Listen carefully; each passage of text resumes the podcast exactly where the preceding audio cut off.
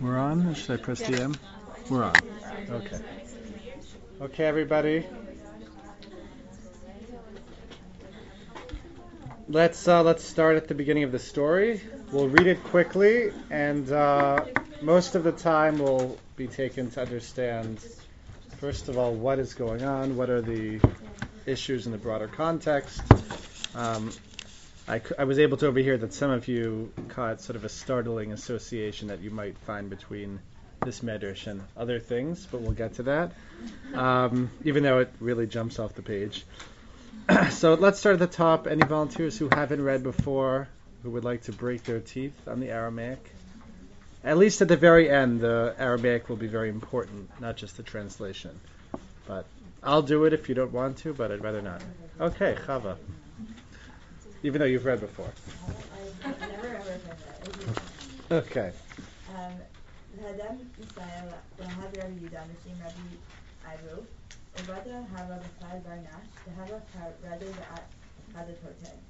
Okay, so hold on. So, so as I already explained the thing before, and you actually I gave you three lines just to get the, you know, what Rabbi Yudan B'Shem Rabbi Ivu said.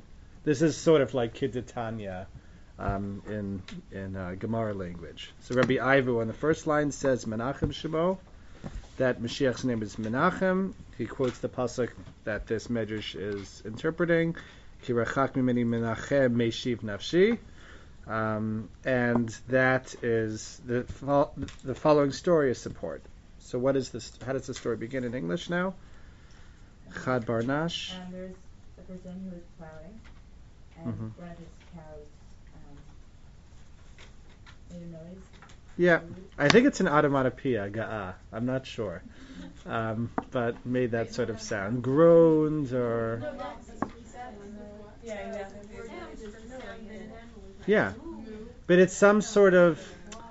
I, it sounds like he's groaning under his under his what's it called under his burden. You don't agree? You think he's just mooing?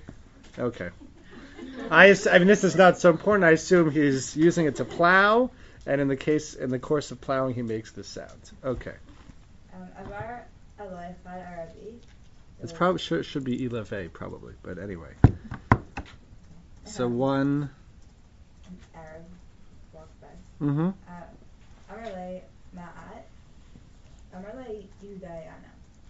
So what's the question? It's a very interesting question. What are you? Right. What are you? It's very interesting, sort of in the context of this. You know, the man is already his ethnicity is marked as Arab. So we know that he's Arab, and he asks the person that we know to be a Jew, "What are you?" Right? Define your ethnicity or your religion. So he says he's a Jew. Okay. He said, "Leave your, sorry, untie your um, your cow and untie your yoke." Mm-hmm. Amalei debate Mashkashon the Daifarad. Um, he said, why? And he said, because the Beit HaMikdash was Jews just destroyed. Amalei Menai Yadat. How do you know this? Amalei Yad Eat Me Giyasa the Torah. Um, he says, I know it from the sound that your animals making. At the Hava Asukime, at Dimnachviti, while they were talking, while he was doing with him, the animal made the sound again. Amarlo Asar Torah Asar Padnach, Itzil if you leave Parikom Yudai, um, he said to him, tie your cow and tie your yoke and go back to work because the Mashiach of Judah has been born. Amar le Mashnei, said to him, what's his name? Amar lo Menachem, he said to him, Menachem. Uh, so already at that point, so to speak, the purpose of this story being quoted here it has been justified because we're, uh, you know, from a certain perspective, it's simply cited here to um, support the view of Rabbi Ivu that Mashiach's name is Menachem. But obviously, the Medrash wants to do much more than simply cite his story to help him out. Okay. Um, that Oh, I, I, yeah, I, interrupted you, and his father's name is Chizkiah. Okay.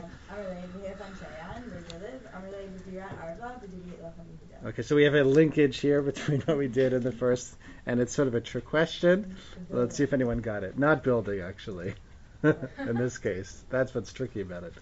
I think what it means is, um, sort of based on the little geography I know of that time, Eretz Yisrael was in a province of Er- Er- Eretz Yisrael was obviously under Roman rule and was in a was in a province called Arav, Arabia. Even though we, you know, nowadays geographically Arabia, Arabia refers to Saudi Arabia, that province sort of extended all the way into um, even parts of Jordan. So Birat Arava, I think, would actually here mean the capital of uh, of Arabia, the province of Arabia, which is Well, the thing on the bottom it doesn't imply the same. Makom Shishmokim Asher Be'irzo. Something that's in the city. yeah, I don't I don't think that's right. um, at the very, it might mean fortress, but I'm pretty sure it's referring to the capital of this. I know Arav definitely means the province of Arab, and this is significant here. But the Beit Lechem Yehuda, right? Okay, so that's Beit Lechem, which is in. Again, we sort of have another regional thing going on here. The region known as Yehuda, which is in the south, um, from Yerushalayim on south in Eretz Yisrael. Zabina hu gavrit toroi. Zabin padne. Vahava mazbin levidin diadokim. So the guy sold, this Jew sold his cows and sold his yoke, and he started um, selling baby clothing. hmm Specifically, like swaddling cloth. That's what these Levidin are. Uh, allow karta v'nifak karta, allow medina v'nifak medina, as demata with Haman. So he traveled coun- city city, country country, till he came to that place. So at this point, by the way, we only at this point, I think, do we realize that he's far from Eretz Israel. At the beginning of the story, could have could have. T- I know the guy at the bottom tells you this. Out of these, Hmm? we just around, like, telling, There were, I mean, people of who were from Arabia living in Eretz Yisrael passing through at that point. We don't know where it took place. Only at this point do we realize that he has to go on a journey. It could have happened, you know, 20 miles away from the Beit HaMikdash, from the Makom HaMikdash. Only now do we know that he's at some distance, and in order to, you know, get to um, Menachem, he has to travel from country to country, you know, town to town. Okay, it just sort of something to keep in mind.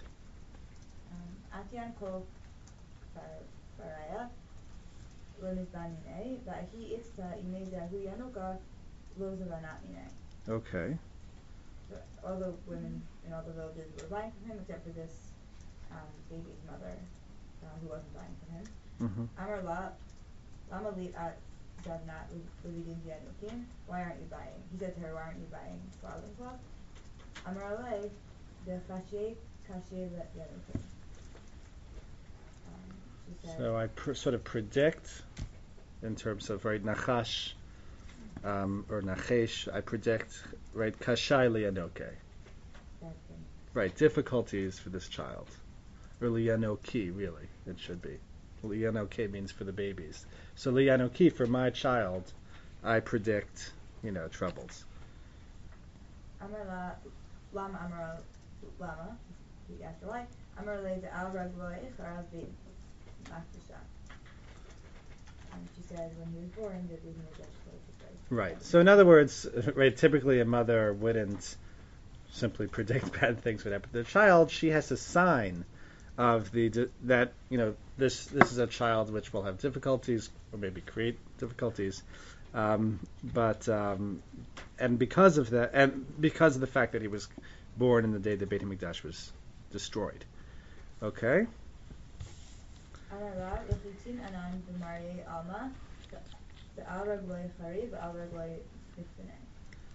So what it right? Rechitzin. You should recognize that verb from from um, Baruch Shemay. La al enesh rachitzna. Right? We trust. In this case, not on Enish, but on you know, creator of the world.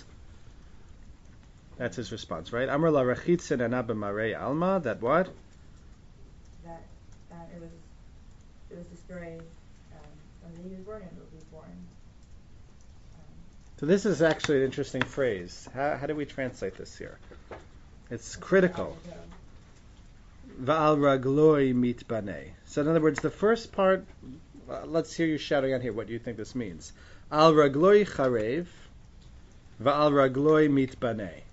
So al ragloi charev means what? That we already know. On his birthday, it was his birthday. Right. And va'al ragloi mit banei. What does that mean?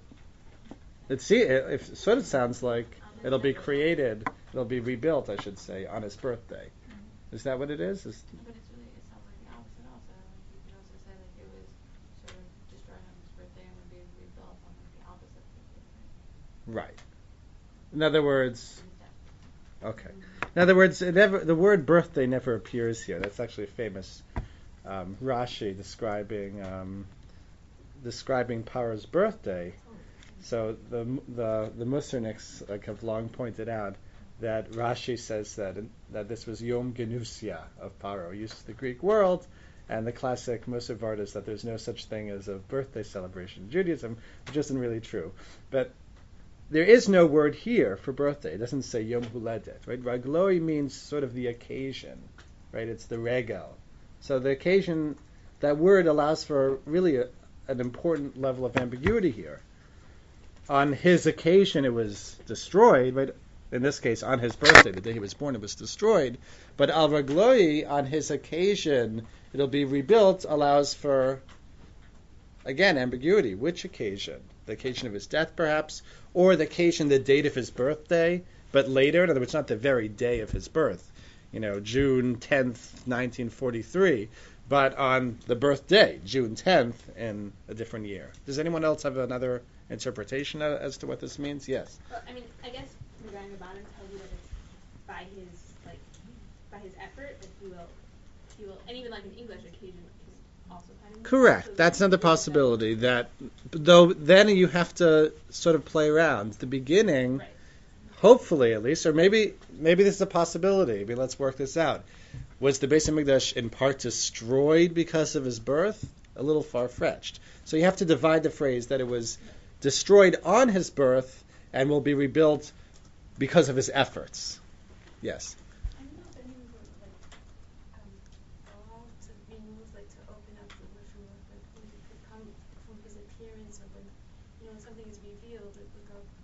Um legalot. Well, it's a different word, but conceptually, I think that's what might be going on. That somehow, from the fact that he's revealed, the Beit Hamikdash will then, you know, later be rebuilt. I think that's an important, you know, there, there's really a lot of ambiguity in that line, and we'll come back to it. Let's just finish the reading, because I think that's probably the first place where you where we might have disagreement as to how to interpret the story. As much as it's in Aramaic, I think it's relatively straightforward. Um, at least the important elements, translation-wise, in that until that line. Okay. Amrla, an having siva min elin, Uzidin, Dianotir, Levatar Yomin, Ana Ate Levite, He said to her, take um, from the, the swaddling cloth, and in a few days I'll come to your house and uh, take the money for you. Right. Some of the other, you know, additions to the Medrash that I looked up add a line based on the Yerushalmi. This story also appears in Yerushalmi Brachos. That's that sort of explicates what's going on here. She's very poor. She doesn't have money. So, you know, uh, uh, on, a, on account of that, I will return and get the money.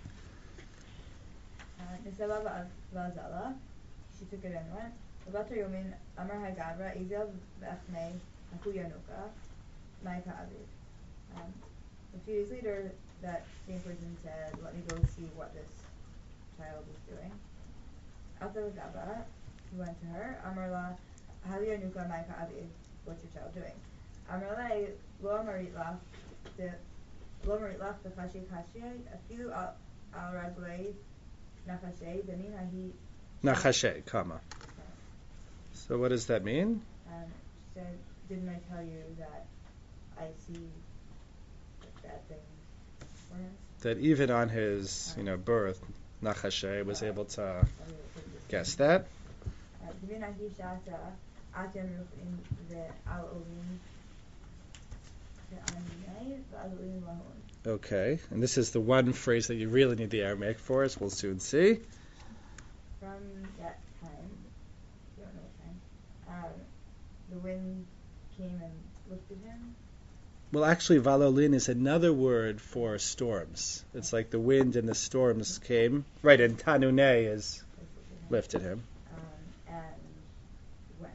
Right. Now, actually, you said we don't know what time that is. I mean, I don't know if that's so ambiguous. What do you think that means? Since, since you are. Yeah, I think Demina Hishaita, in other words, from you know the moment of our encounter, you left, and then the wind started up, the storms started up, and lifted him, lifted him, and he he left. Amar la, lo kaf amarit la, the Aragoi Mitfene. Didn't I, he said to her, didn't I tell you that on his occasion it was destroyed and on his occasion it was rebuilt? Mm-hmm. Amar Avon, Lali Lomod Min Min Arviye, Lo Mikra Mali Hu Dechtiv, Vahavaron Bad Yipol, Uktiv Batre, Yatzach Loterin Gesi Yishai, Yatir Mishar Shai Yikra. Okay, so what's uh, Rabbi Avun's response to this whole thing? Why do we need to learn this, whatever this is, from an Arab? Don't we know this? Well, that doesn't even say this. Why do we need to kn- learn in general from Arabs? Lama li l'mod min arafaye. We'll talk about what this means in a second. This is actually pretty significant. But you're right, this as well. In other words, this again, let's remember why this is placed here, is to teach us that Menachem is the name of the Mashiach. What practical use that is, I don't know. It remains ambiguous. And we don't need. I'm sorry. I'm sorry. I just messed up. I, what I said initially was that this piece, this story, was brought here, the Medrash, to tell us, to support the fact that Menachem is the name of the Mashiach. There are other uses that this Medrash is being put to, namely the concept that Mashiach um, is sort of born immediately upon the destruction, and there's an association between the rebuilding and the destruction, and that idea is cited from um, from Yeshayahu. And what's the what's sort of the proof? It's sort of obvious. that one pasuk it says that Badu that Lebanon will fall, Mm-hmm. is allusion to Ben Hamikdash, and the next pasuk is V'yatzach Loterin Gesi Yishai, and um, that there will be a, I know what to say. A stick, but also like a leader as well. And in other words, that's right. It's the point is that it's the next pasuk, even though there's a, there's a division in Tanakh. Uh, you know, a little short. It's patuach, but we're obviously understanding the concept of smuchim. That the juxtaposition here shows that it's immediate. It happens right away. So you sort of do have something funny just in this regard. I don't think we're going to take this anywhere unless you want to. The Medrash was brought here, you know, by the Baal HaMedrash, if we can call him such, in order to prove that the name is, or to support the idea that the name of Mashiach is Menachem. And Rabbi Avun's objection, sort of, to this story is we don't need to learn from the Arab that, um, you know, this sort of this important theological concept that the rebuilding happens immediately after, or even the person that's born happens immediately after the destruction. Yeah, but that's not why it was cited here. It was cited to su- support the that, that the name of the Mashiach is, is Menachem, which also, of course, is learned from the Pasuk in Eicha, but it sounded like we wanted additional support for that idea. Yes. But when did Rabbi Boone make this comment relative to when the person, whoever put together the midrash, brought? Obviously, previously. Right. So it's Correct. In other words, you have the whole thing. Correct. You have a disjunction only for us as readers. Exactly. Right. The Baal HaMedrash obviously is happening. He's the one who puts Rabbi Avon here, and he's the one who puts the story here. But correct. Rabbi Avon simply is attached to this midrashic story in and of itself, while the whole unit is used for a broader cause, which is not a broader cause, for a different cause, which is to prove name of Menachem. That's not so important for us, right? What is important for us? Let's hear some reactions to this story. I mean, I don't even know where to begin. Um, let's begin with some gaps. I think there are serious gaps in just understanding the narrative here. Um, and here I'll just refer, we don't have to translate it again because we just did that, but I'll just ask you how you interpreted some of these gaps. Right, so we have this story with um, a person plowing. The Arab interprets the, interprets the sign of him mooing or groaning um, and determines that that means the Beit HaMikdash is destroyed. So just something that we didn't explain yet. Why is he telling him to undo the undo the um, the plow and undo the ox? I mean, I think it's obvious. Yes, It should be mourning. correct. Everything he should be mourning, but I think there's something else even more deep than that. That everything should sort of stop. Right, your holy place is destroyed. Not simply that one is not allowed to work while they're mourning, but you know you should just stop what you're doing. Um, something very significant has happened. Yes. I, I was thinking like specifically with plowings, because like there is no future in Galut unless you have a Mashiach. Meaning, like, then once Mashiach is Interesting. then Interesting. That's an interesting idea. Yes. Do you have your hand up? Yeah, I was saying that like it's a time to focus on the communal tragedy. Correct. Stop your individual plowing. Okay, that's good also. In other words, what you're doing is very indi- individual based. Stop doing something very individual. Okay. So he stops doing it, but thank God it moves again. And this means, according to the Arab who interprets these signs, that the Beit HaMikdash is going to be redeemed by someone who is just um, just born, right? Um, or the Jewish people are going to be redeemed. That's really, you know, the way he phrases it. No gap there. But then he says, what's his name? Right. So what's going on here? Yes. Well, just before that, I don't really understand why.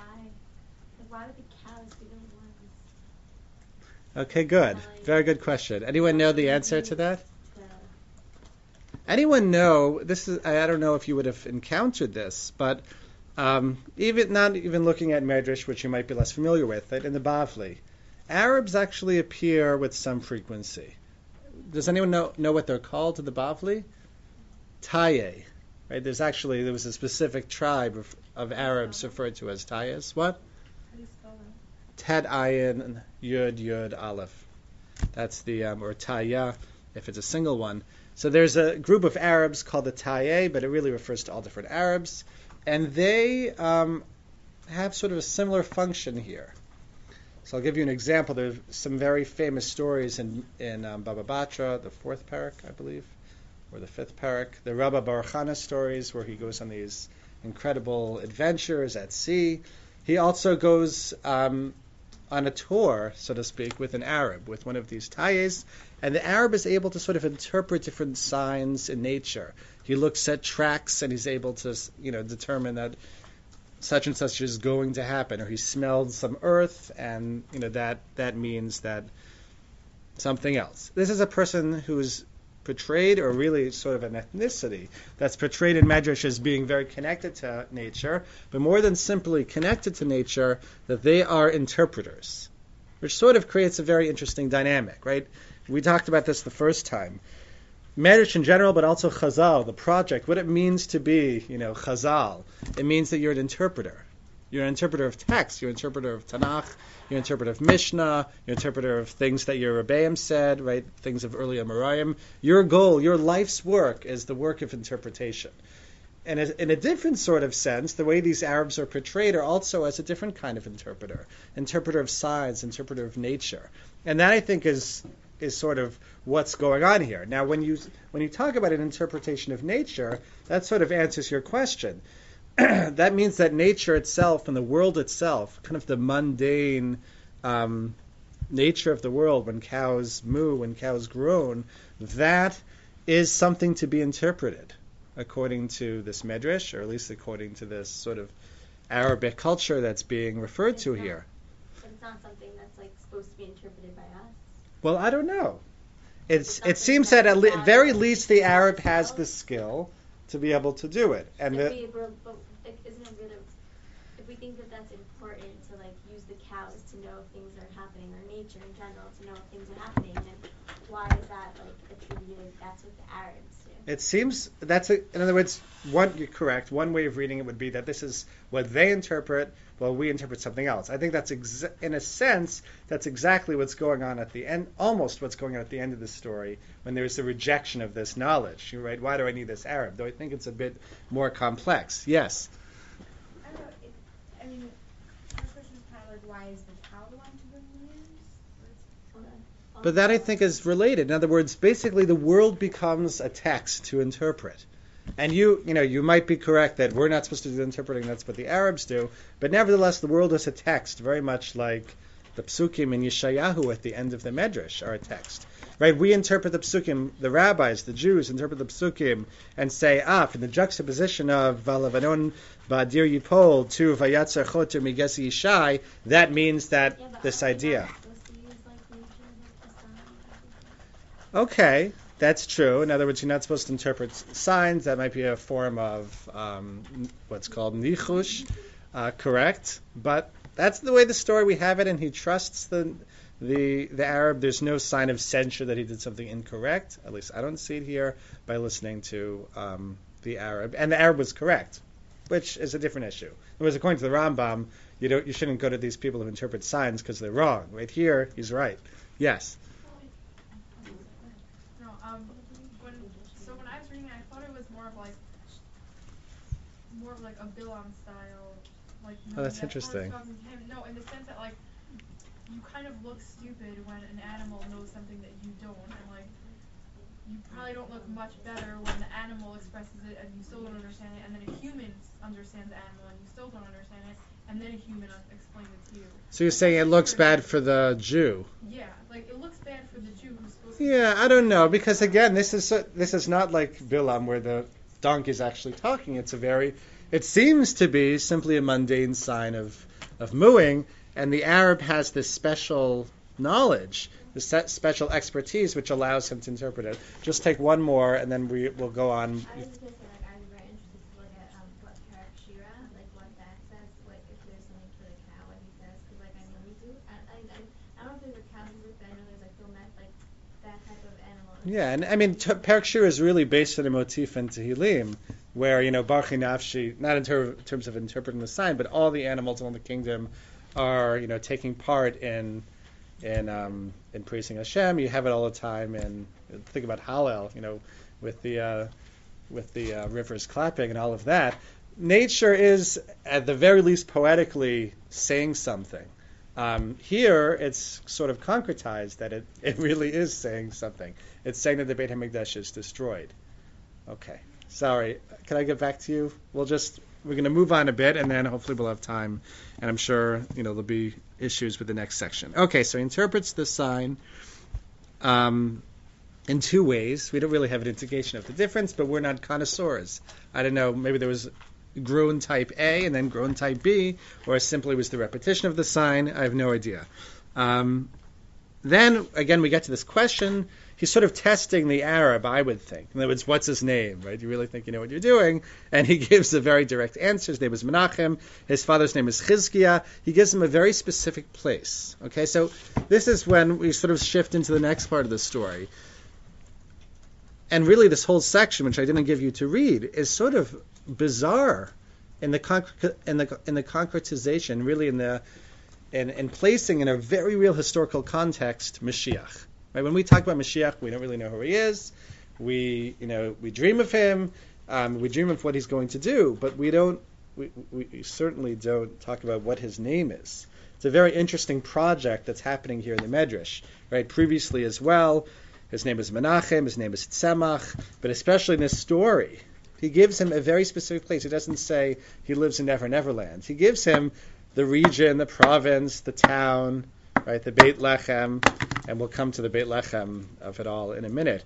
But he gives a very specific, you know, GPS marking as to where this uh, future savior, savior, if you'll pardon the word, because we'll get back to that, um, of Bnei Israel lives. He gets there. He, so he messianic fervor. The man sells all his stuff, and he goes. And um, it seems almost like a ploy. He becomes suddenly, a, you know, a peddler of swaddling cloth, right? He doesn't. I don't think his heart lay in swaddling cloth. He wants to find this baby. He wants to get to this baby.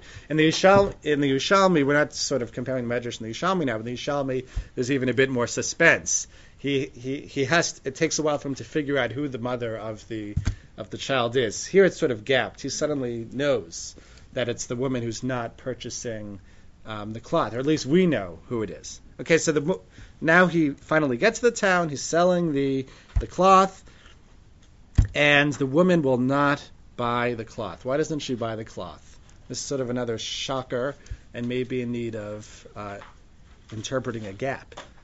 So what does she say? Yes. It seems like she thinks that his future is bad. It's like, might as might as well just die now. Right, incredible. Incredible. And this is a mother here. This isn't simply someone watching the child. This is the mother of the child, and she is, is not going to buy him kind of the necessary clothing to keep him warm, to keep him safe. because he thinks he has no future. Now, why does she think he has no future? Obviously, because he, she says because he was born on the day of the Beit Hamikdash. I want to telescope into what it meant to live. You know, this is obviously is a is a, still a baby, so it's an immediate aftermath of of the uh, destru- destruction of the Beit Hamikdash. We didn't have a lot of time from the beginning of the story until the middle of the story, but still a baby, and um, she doesn't want to protect the baby. And think about what that means psychologically. In other words, the, the, the events of the Charban are so all encompassing that she's sort of given up hope, um, especially because the baby was born on the day that the Beit Hamikdash was destroyed. It, it's really it's shocking. It's difficult.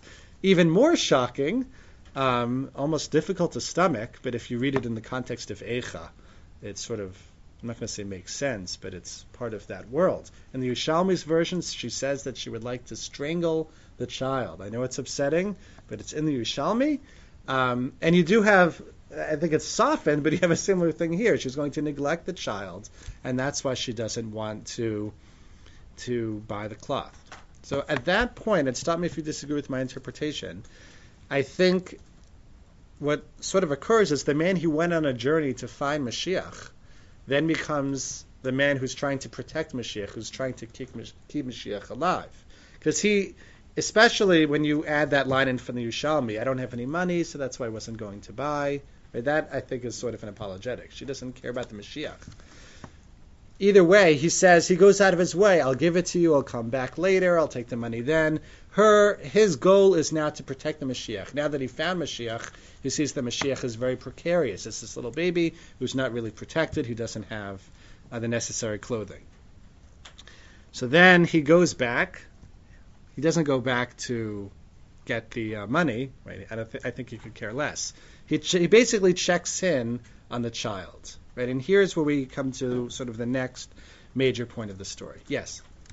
If he really wanted to track the baby that much, I don't think it would have gone away. Well, I think he sort of trusted the mother once he gave the um, the cloth. Okay, that's a good point. What happened? He, he didn't just give her the cloth. He also like gave her a reason to think otherwise. Okay, so let's talk about that now. What did he tell her? Wait, we spoke about this briefly. She she she gives up hope, and he says, "Ah, don't worry. You know, we trust in in God. Sort of God will take care of everything you think that it's a bad sign. It's really not a bad sign. Somehow, you know, on his birthday, the Beis Hamikdash is destroyed, but perhaps through him, if that's how we're to interpret it, or on a date associated with him, he's, the Beis Hamikdash is, is going to be rebuilt.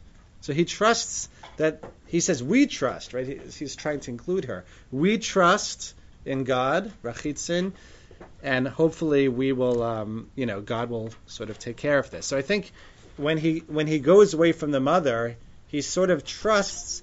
He gave the cloth. He made his hishtadlut, and God will will take care of it, especially because he has this idea. Again, where does he have this idea from? The Arab, in a sense, right? And that's why Rabbi Ivu, Avun, I'm sorry, rejects. You know, why do we need this Arab? We have this from a pasuk. This knowledge that he has that the Mashiach is, um, you know, is born in the day of destruction, which gives him comfort, really comes from the Arab. Okay, so he leaves and he comes back, and what happens again? This great, you know, he hears this terrible news.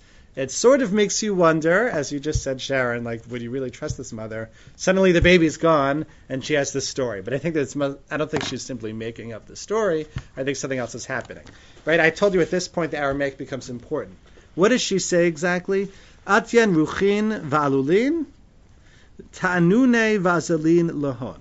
Okay, what does this remind you of before I even get to specific Aramaic parallels? Who else in who? Perfect, right. Who else in Jewish history sort of leaves in a haste, um, in a storm? Uh, to be more uh, uh, explicit, is Eliyahu. Actually, this is first of all, this is not the common word for storm in Aramaic, but it is the word that the Targum uses in Malachim. I really should have put this on on the um, sheet for you. If you want to look it up on your own, you can. I'll read it. It's in Malachim Bet. Um, is this the right place?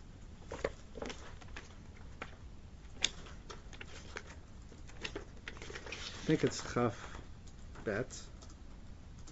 I'm sorry, no, it's in Malachim Bet, Perek Bet. I apologize. Um, in the Hebrew, it's Vehi hema olchim, right, it's Elisha walking with Eliyahu, haloch v'daber, v'hinei rechev esh, v'sus esh, v'yifradu ben shnehem, and here's the line, v'yal Eliyahu b'sa'ara hashamayim. In the Aramaic it is, um, V'hava'adinu nazlin mezal u'mimalalin v'haretichin de'eshata v'susavon de'eshata v'afrisha ben travehon uslik Eliyahu be'il ola letzet shemaya. Right, so the same word for storm is used there. I don't know if it's deliberate. I don't know if it's just a coincidence. I do think, sort of, the narrative that that's not a coincidence at all. This description of what happens to the child, she doesn't simply say the child disappeared. I don't know where he is. I think there's a specific reference here, right, to what happens with Eliyahu. The child disappears. The child is brought up in a storm up to heaven. So, okay, you would expect him to cry. What's his response? He repeats the same maxim that he had before. Lakach, not only does he repeat it, it's almost like, didn't I tell you? Lakach amrit lachta raglo charev al mitbane. How is this an answer? Right? She was worried. She says, I knew bad things were going to happen to my child. Initially said, oh, don't worry. We trust in God. Somehow the Beit HaMikdash will be rebuilt through him. Then, indeed, tragedy strikes. It's, it's sort of bizarre strategy, tragedy. The child disappears, and she says, I told you so. And then he says, I told you so. So what's going on here? Anyone have a good interpretation? Yes. I thought he was saying I should should have protected him more. Hmm. That's very interesting. I did not think of that. In other words, I told you, not I told you so. I told you that this was the guy who was going to save save us, and you didn't hold on to him. I don't know. It sounds sort of like really a divine um, plucking of the child. I don't know what she could have done. It doesn't sound like children normally were sort of uh, thrown away in, in storms. If you want to talk about the the the dangers of you know the times, she could have mentioned a wild animal, bandits, who knows? Yes, Sharon, you had your hand up. Anyone else have? I, I don't really have a satisfactory understanding. Yeah. Well, actually, uh, let me just go to one more person. I'm sorry. Yes. Um, I don't know. I mean, I think she's just like, like assumes that he died, but like you can, like, but he sees it as more like the hand of God came specifically for this child. So there must be something special about him. Okay. In other words, this wasn't simply a kid who was going to like be a troublemaker growing up. Right? When she says, "I first saw you know bad things for this kid," maybe she thought he'd you know fallen with a bad crowd. And this isn't. Yes, these are troubling and, and tragic uh, events, but obviously there's something special about the child, and maybe that specialness relates to you know the building of the Beit Hamikdash. Uh, before we try and attempt together to answer what's going on, especially that exchange, which really bothers me, just how to understand it. Uh, we can also think of that moment um, in, in in a reversal of what we had before. Again, I, I, I mentioned that we have a very specific sort of a GPS of where this child is. Um, the Arab doesn't simply say, "Oh, he's some kid living in a town in Israel," and then the guy has to go around and sell these uh, swaddling cloths to every little town. It's very specific. He gives the coordinates, and he finds the mother. He finds the child. They're very real people. This sort of Mashiach is a real historical phenomenon, existence, and then quite literally, Mashiach is plucked from the scene, right? Disappears and is gone, right? The concrete, the concrete child or the concrete name, so to speak, that Chazal were um, uh, busy with. That they were saying his name is Menachem, his name is um, Etzemach, becomes much less concrete when a child is plucked from history, is plucked from the scene. Um, literally, yes, Sharon. I was thinking when you said as we were going through Menachem ben Chizkiah and all that, and you said this is like really concretizing and historicizing Mashiach as like an actual specific person in a place that you can find. Mm-hmm. We were talking a little bit actually in Karuta about like taking Midrashim literally or not. Good. So if you're taking this as a literal story and you've established that he is Menachem ben Chizkiah and he's in Beit Lechem, Mm-hmm. we need to do something that can then get us to our situation now, and this sort of achieves that. Because I mean, otherwise, like by now he'd be dead. Right, correct. And also, and here's where I come to my point about thinking historically, not just about the events after the Beit Hamikdash, but when this medrash is being, this story is being told in the medrash, he's dead by now as well. Right? The medrash is told hundreds of years. The names of these Amoraim, um, which sort of frame the discussion, um, and who are responding to the discussion, live hundreds of years after the um, the Churban. Obviously, if he's Mashiach, maybe he can do whatever he wants. But in sort of in a regular sort of way, he's dead now. So something happened. We had a very concrete Mashiach, and now he no longer exists. If that's even how you know these you know these people are taking it. I, I suspect that Rabbi Avun is really discounting a lot of what's going on in the story in general. Yes. Oh, well, it's, I'm not sure that's clear that he's dead as much as that he's not there. Correct. And if you're Good. trying to keep the hope alive, Mm-hmm. though the fact that he's someplace and not dead allows him to Good. reappear. It doesn't simply say he got old and died. It says that he disappeared, very much like Eliyahu, and I think that's deliberate, right?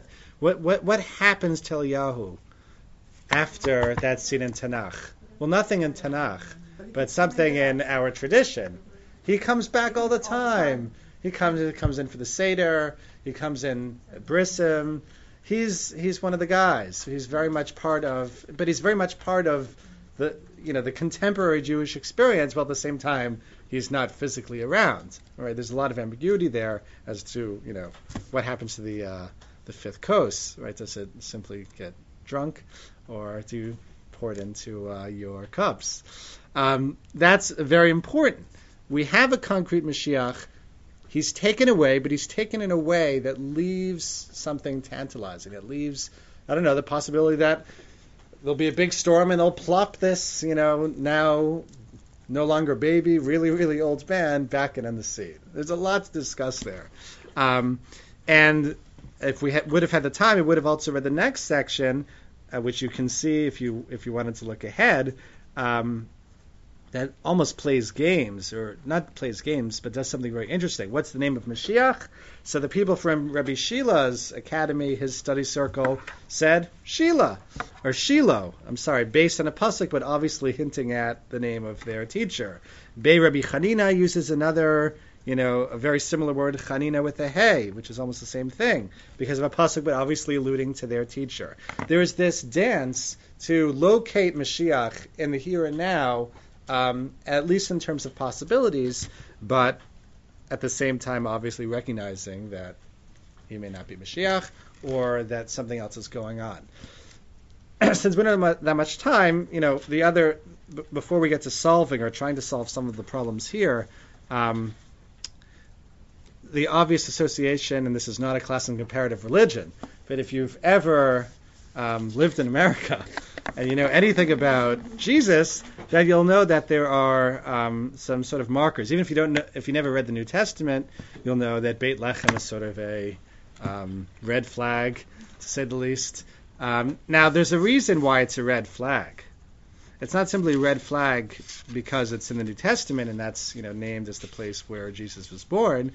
That sort of comes from somewhere as well, right? You have a famous pasuk in Micha that identifies Beit Lechem um, as a special place for the end of days, which I think this story also might be working off of. I think in a way, there's not a classic comparative religion. The myth of Jesus, I don't mean myth necessarily that he was an historical pers- person. I'm not taking a position on that. But the myth of Jesus is that he's born in Beit Lechem. This is a special place, right? And they Christians interpreted Micha and Micha Parakeh Pasuk Aleph in a very specific way. Our story as well is playing off of that pasuk, I believe. Vata Beit Lechem Ephrata Tzair lihiot balfei Yehuda mimcha li yetzei liot Moshe b'Yisrael umotzatav mikedemei me'olam. That's the dance I was referring to before, right? There's an emphasis on the youth of of Beit Lechem Ephrata, which the Mefarshim tried to understand. You know, in what way was this a youthful area? But there's a youth. You can see how that could lead to our story with the baby. That there's a youth in Beit Lechem who will become the leader. Obviously, in the Jesus myth. Um, and but at the same time. This is someone who's sort of pre-exists, right? So the Christians went crazy with this. Not only did they go crazy with this, they go crazy with this medrash. This specific medrash that we learned was one of the problematic passages between uh, in the disputations between Jews and Christians. One of the famous disputations was held between which famous rabbi? Ramban, correct. And I gave you a selection of a sefer um, written by Abravanel, right after the events, um, which sort of rehashes and deals with some of the, the issues. I mean, this medrash was cited before um, Ramban because it's obviously, I would think, taking some kind of position in the story. I'm not recommending that you read it, but if you read, you know, the first chapter of Luke, there are some striking similarities, and I think the medrash is talking to that, is talking to um, the Christian story, and in a way has a response, right? In that story, there are also swaddling cloths are important I, I, could go on and on. You know, you know, just take my word for it. If you don't know the story, there are a lot of similarities here, and I don't think the Medrash is unaware at all. This is Eretz Yisrael. This is after Rome has accepted Christianity. Um, there are sort of pagan Christians running around. There are Jews who are also, you know, early Jews for Jesus. Jews who are also Christians at the time and created all all kinds of problems. Are referred in other sources as minim the Medrash, I think, is taking somewhat of a stance on the issue. At least this is my reading. Um, it's incorporating some of these, you know, elements of, you know, what Mashiach will be like, and the stance would be that he's been plucked from history. You can't point to somebody and say that was, you know, Jesus. He came and he saved, and now the world is a different place. He was plucked in this story as a baby, again employing some of the same elements of the Christian story but he was plucked from history, and that event, which occurred early on, right after, according to this story, after the Beit Hamikdash, is sort of doesn't really affect what's happened anymore. He's gone. That Mashiach is not a player anymore, and we have you know other things to hope for. Yes. Right. I think that would be the case if he was killed, but comparing him to Eliyahu makes it seem otherwise. Well, according to this story, and I'm not saying this story is necessarily saying that Menachem is Jesus, right? I don't think it's doing that at all. But it is saying that someone, something happened to someone who was plucked from the scene. You're you're you're bothered by the fact that maybe it's giving Jesus some think, kind I of. This comparison to Eliyahu as someone who is still around, and we don't think exactly the idea that he comes back and visits and you know, he never actually died. But this child doesn't really have the same afterlife, at least in this medrash, as Eliyahu. He leaves and he's gone. But we don't see the rest of the story. Correct. Okay, that's well, fair. What's the point of comparing him to then? To say, okay, correct. So let me get to my next point. What's happening with all of these naming of different people? Is what happens? So you say that his name was Menachem, you say that his name was Tzemach, then you say that he was Menachem, we lived in a specific place, and now he's gone. What does that mean for Mashiach, again? So his name was Menachem, the woman dropped the ball, if that's our interpretation of the story. She should have protected him more, perhaps, or he's gone now. Now what? So what happens to Mashiach? So title transfers? Possibility. It could be somebody, it could be somebody else. Okay, but in other words, the opportunity was lost. This was this was a special, unique opportunity. Sort of, it almost happened if maybe the mother had protected the child a little better. If she would have bought swaddling cloth initially, I don't know. She would have held on to him during the storm, and then, but that didn't happen, and there will be another chance. There's a whole slew, actually, of, of midrashim that, interestingly enough, treat the figure of Chizkiyahu right? Chizkiyahu HaMelech, not Menachem ben Chizkiah, though the traditions might be related, that Mashiach could have happened during the days of Chizkiah had XYZ ha- not happened. And in fact, this is a motif that reoccurs throughout Medrash. And it's the, it's the motif of the near miss. It's not only in terms of Mashiach, but you have constant near misses, really harkening back to the beginning of time right? If only the Jews had not sinned at this moment, we never would have gone into the midbar. This is an this is a much deeper and more problematic and troubling near miss because this near miss really speaks to what's going on at the very moment. We're still in Galut, we're still in Roman, you know, Palestine as it was called then, right? Where you don't have Eretz Yisrael, or nowadays we're still we still have this diaspora, we still don't have a Beit Hamikdash, and you can trace it back to this near miss. There are a lot of hands. This is sort of explosive material, before we get to the hands, I just want to quote a story from Rabbi Yehuda Amital. This story could have been plucked from any Hasidic Rebbe, which makes it very interesting.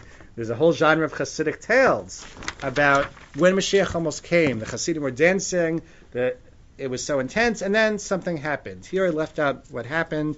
It's unclear what happened. You can ask for Vamital what happened. But let me just read the story. Let me try to relate one of the most memorable occasions of my childhood. I must have been only four or five, but I still remember everything with total clarity. This is back in Europe, by the way. We were in Cheder and pl- in Hungary, I think, and playing in the yard. Suddenly, I saw a great ball of fire come out of the sky. I guess I must have been gifted with an active imagination. I told my friends what I had seen, and we decided that this was a sign that the Mashiach was coming. The whole Cheder became very excited. What do children do when they Mashiach, expect Mashiach? We all ran together to the water tap in the yard and washed our hands in order to purify ourselves for the arrival of the Mashiach. I can still remember the rush and the crowd at the water tap. So this is him recalling events in his 60s that occurred um, as a young child. There was an old gnarled t- tree, even has a vision, an image in the yard, and we get, began to dance around it and sing. Really an incredible story. And it, this isn't a class in Rav Yehuda Amital's thought, but it certainly is related to how he views the Messianic era and, you know, the near misses as well. The story, in one sense, in the Medrash, I think talks very, you know, very to the point and from the heart about the near misses that occur in Jewish history. And even if it is some kind of folk tale that an Arab tells to a Jew and which will be rejected in one minute by Rabbi Avun in a sense, the story is, you know, about that messianic expectation. Here's a man who sells his ox, he sells his stuff, he goes, he seeks, he tries to protect the child even, and it doesn't happen. When he says rachitz, you know, ana rachitzan or rachitz rachitzin, we hope that Hakadosh Baruch will take care of it, and he does, and the child is plucked. Evidently, the ch- child was special. I'm not saying this is referring to Jesus at all. I'm just saying it's part of the same, you know, what's happening in Eretz Yisrael, and he's gone. There'll be another one. Mashiach will come eventually. Now, Rabbi Avun rejects this story. Right? He, in one sense, he rejects something very specific. He rejects the lesson that the Arab teaches. The Arab, in the course of identifying Mashiach as Menachem, the Arab identi- ad, sort of identifies this idea. The idea that Mashiach is born in the same day of destruction or immediately after destruction. Rabbi Avun says we don't need the Arab, we have um, these psukim to interpret.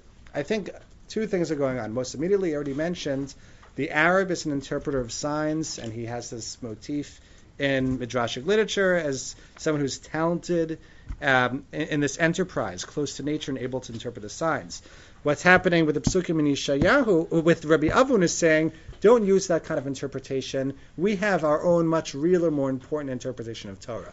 But I think it's possible to read a further rejection of this story by Rabbi Avun, and I, I, don't think the tension is resolved really, of what happens with this story. Um, we're not going to get to talk about historicity in Medrash and whether you know we're supposed to take these stories as true or not. But Rabbi Avun, I think, rejects, and if he doesn't reject, I think the tension is still there. What is happening in the broader scheme of this story? Right? Not simply that he that he we need the Arab to teach us this idea that the Mashiach is born on the day of destruction, but on this way of knowledge, not simply his interpretation of nature, but this sort of essentially folk tale from Rabbi Avun's perspective, I would say. This is a story that's told that has cer- has certain things to say to the Christian context, perhaps, but is not traditional rabbinic knowledge. Is not the way we're supposed to learn things. And I think that that's part of Rabbi Avun's critique at the end of the Medrash. Hands, even though we're over time. Yes. I don't necessarily see the near miss. I mean, clearly, like if you were living in the story, okay, near miss. If you're the guy in the story, fine. But you're not the guy in the story. I mean, But I think the narrative, by logo, by identifying these specific details, well, brings us into the story. the opposite, because either you are in the times when the midrash is being redacted, or you're here and now and you're us. In either case, you need. I mean, that's. It seems to me that the shot of the midrash is like thank goodness that it worked out this way. Because this way, this Menachem baby, whoever he is, is not necessarily dead. If the if the midrash had played out without this weird wind, there would be no hope left. Because Mashiach was born in Beit Lechem, and now he must be dead mm-hmm. by now. But thankfully there was this weird wind thing, the baby got blown away, and now we can believe that he's held in abeyance somewhere. I mean, I think it's it's the happy ending. That's that's interesting. Okay, correct. Yes. I'm thinking, is it also put in an opposite, that you would think that this is an irrational situation as, as Mm-hmm. And therefore, that's why Rabbi Avun would be rejecting it. Perhaps. Yes. Um, is Rabbi Allen suggesting that the the story brings up questions that just aren't just or issues that aren't material that the two psukim kind of don't bring up because they're just two psukim? Be more specific. What do you mean? Well, Rabbi seems to have a, a problem. Is it? I don't know if he has a problem with the whole story or just with. So I think most immediately- I don't know. That actually came out when Chava was translating it. He doesn't say. He doesn't say why do I need to learn this from the Arab. He keeps it much more general. Lama li lilmod lilmod min Aravaye. Why do I need to learn from Arabs? I don't think that's a racist comment. I think that that's a broader It's like this kind of knowledge, this kind of story. That's what I think is going on. Um, even though most immediately he is referring to this single idea that Mashiach is born, you know, on the heels of destruction. Yes. I felt like kind of the opposite. I thought it sounded like, why do I have to know from an Arab that Mashiach was born in this day, like born in this day did destruction happened? Because we have a pasuk that tells me that this is going to be the case. So Correct.